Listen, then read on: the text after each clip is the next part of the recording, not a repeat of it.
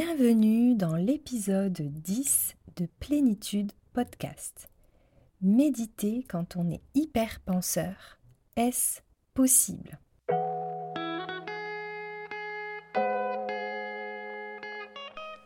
Bienvenue sur Plénitude Podcast, le podcast pour la santé des hypersensibles qui s'adresse à toi si tu souhaites comprendre ton fonctionnement atypique et ses impacts sur ta santé pour savoir comment te réguler et retrouver ta vitalité.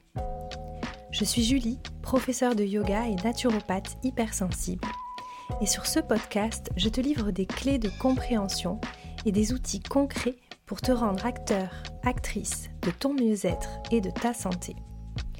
Si tu en as marre d'être juste trop et que tu veux être trop bien dans ta peau, ce podcast est fait pour toi.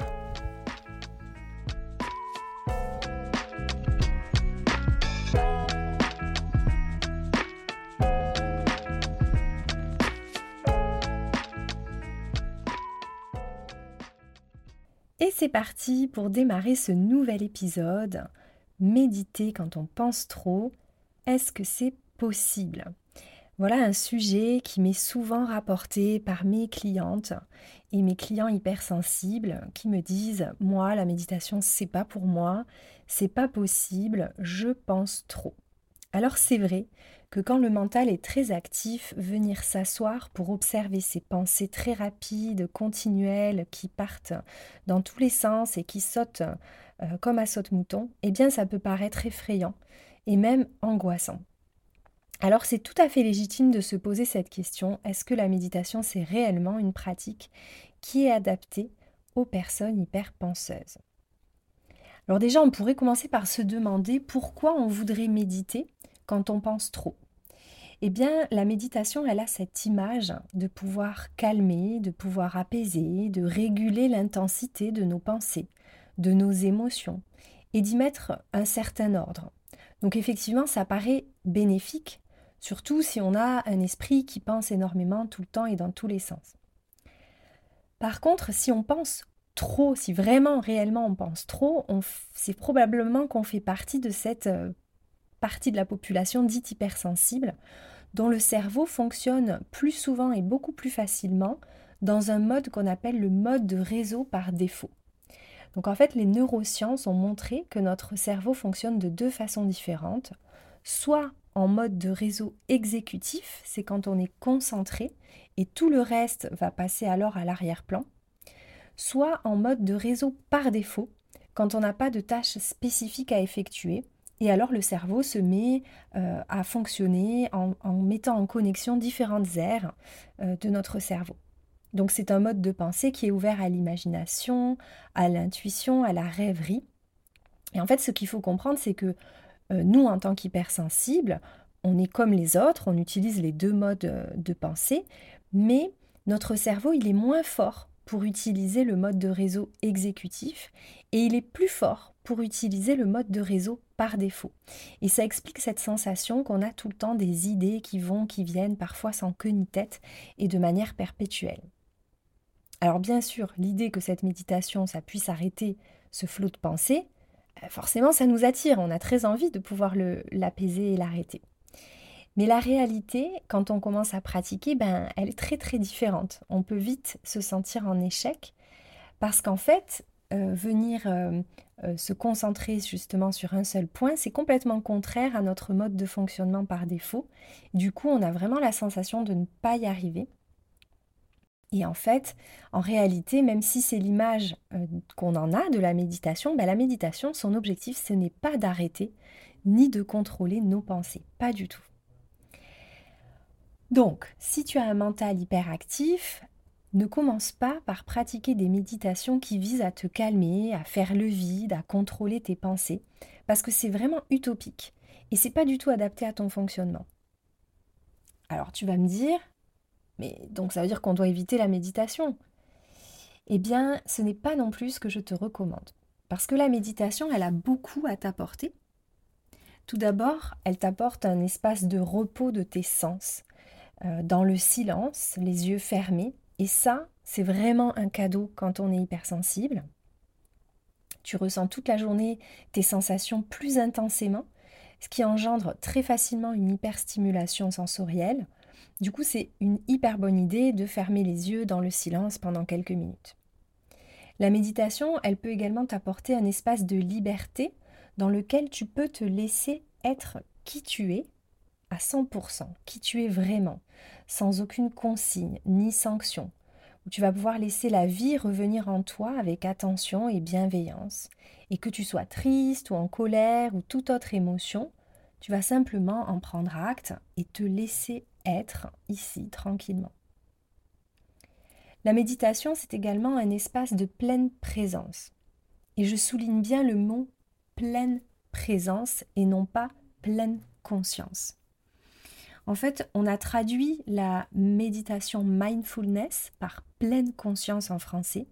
Et en fait, cette traduction, elle est plutôt problématique parce qu'elle semble vouloir impliquer la conscience, alors que ce que voulait euh, nous inviter à cultiver John Kabat-Zinn, qui a développé la mindfulness, c'est la présence et non pas la conscience. Méditer, c'est justement se libérer de la conscience. La conscience, elle met les choses à distance pour les comprendre, donc c'est vraiment un exercice cérébral. Alors que l'attention à ce qui est là, la présence, la pleine présence, en nous et autour de nous, c'est autant avec notre mental qu'avec nos perceptions sensorielles. C'est vraiment être ici et maintenant, pleinement présent à ce qui est. Ensuite, la méditation, elle t'apporte aussi un espace où tu n'es pas identifié à tes pensées et à tes émotions. Et ça, pour moi, ça a été ce qui a le plus marqué ma vie quand j'ai démarré la pratique du yoga. C'est euh, quand on m'a inculqué cette notion je ne suis pas mes pensées. Alors c'est bien de le lire, de l'intellectualiser, d'en prendre conscience, mais en fait, quand on pratique la méditation, c'est très différent car on l'expérimente réellement et en fait, on ressent que la plupart du temps, nos pensées nous éloignent de là où nous sommes vraiment et que dans cet espace de méditation, on va justement s'autoriser à être simplement là où on est et on va pouvoir voir que nos pensées sont là et comme on peut les observer, eh bien, on n'est pas identifié à elles. Et ça, c'est très puissant. Et enfin, la méditation, c'est un espace de découverte de soi, où on découvre notre relation à nous-mêmes et au monde, et on peut s'accepter inconditionnellement, s'aimer dans toutes nos dimensions, entrer en amitié avec soi-même.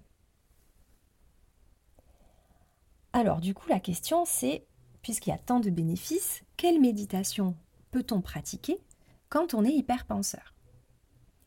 Eh bien, la méditation que tu vas choisir, elle doit t'apporter non pas un espace sans pensée, mais un espace dans lequel tu peux te laisser traverser par tout ce qui est en toi, dans lequel tu peux venir ressentir et explorer, entendre et comprendre tes émotions, embrasser ta grande sensibilité et tout ce que tu ressens si intensément. Il n'est pas question de venir arrêter ou contrôler quoi que ce soit, mais de venir plutôt euh, tirer profit de toutes les informations que tu vas recevoir, plutôt que de vouloir les éviter. Donc je te conseille d'éviter toutes les formes de méditation de type concentration qui t'invitent à faire le vide, à chasser tes pensées, et de revenir plutôt à des méditations dites de pleine présence, qui te permettent de porter ton attention sur ce que tu ressens. Et il y a certaines pratiques qui sont particulièrement adaptées aux hypersensibles. Et je vais te donner euh, quelques exemples. Il y a les pratiques de méditation du laisser être. C'est très simple. Il s'agit simplement de fermer les yeux dans le silence sans se donner aucun objectif, sans chercher à se détendre, sans chercher à se calmer. Il n'y a rien à faire, rien à produire, rien à essayer. Simplement accueillir ce qui est là, ce qui vient à toi, te laisser ressentir la présence de ta respiration dans ton corps, la sensation de la forme de ton corps dans l'espace, du contact du tissu sur ta peau, revenir simplement avec douceur au mouvement du souffle dans ton corps. La deuxième méthode que je te propose d'essayer, c'est la méditation RAIN. R-A-I-N. Donc c'est une méditation qui est explorée et présentée par Tara Brach, une figure majeure de l'enseignement de la méditation aux États-Unis. Et cette méthode, elle est particulièrement adaptée pour entrer en contact avec l'expérience que l'on vit, pour explorer nos émotions et pour nous aider à vivre sainement nos difficultés et nos problèmes. Elle se pratique en quatre étapes. Reconnaître, accepter, investiguer et nourrir. Nourrir, c'est l'étape d'autocompassion. Et ensuite, il y a deux méthodes que j'affectionne particulièrement, on en a déjà parlé, donc je vais y revenir. C'est le yoga restauratif et le yoga nidra. Le yoga restauratif, c'est une pratique méditative qui est incorporée à une relaxation du corps, du corps physique. Le yoga restauratif, en fait, ça va permettre de créer un espace de non-faire et plutôt un espace pour être. Donc il va permettre également ce qu'on appelle en yoga pratyahara, le retrait des sens, euh, pour créer un réel moment de repos pour tes sens qui sont sursollicités en tant qu'hypersensibles. Du coup, on va être dans une posture, mais qui est soutenue par des accessoires. Donc il n'y a pas d'étirement, on a simplement une ouverture énergétique du corps qu'on va tenir dans le silence et l'immobilité pendant longtemps. Et ça, ça va nous permettre d'apprendre à habiter notre corps, à ressentir, à rester présent à toute la palette de nos émotions.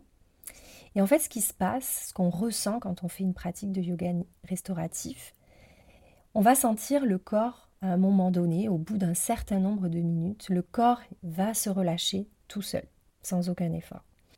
Et à ce moment-là, notre mental va décrocher pour entrer dans un état méditatif sans aucune forme d'effort. Donc c'est vraiment une pratique très intéressante quand on n'arrive pas à méditer en posture assise classique. Ensuite, vous avez donc le yoga nidra. Le yoga nidra, c'est un voyage auditif qui va nous placer dans un état de conscience modifié entre l'éveil et le sommeil. Vous voyez, quand vous vous endormez, ce moment de flottement où vous savez que vous êtes encore réveillé, mais vous voyagez déjà.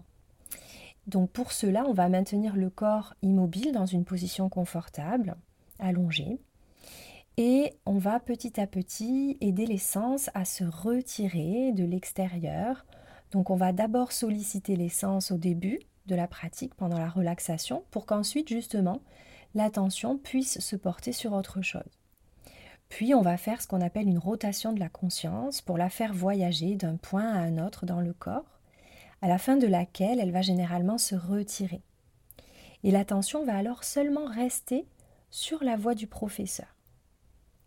Et à ce moment-là, il y a d'autres étapes dans la pratique du yoga nidra comme des étapes de conscience du souffle ou des paires d'opposés, qui vont permettre d'atteindre cet état de dharana, donc l'état de concentration, qui peut ensuite entraîner dhyana, la méditation.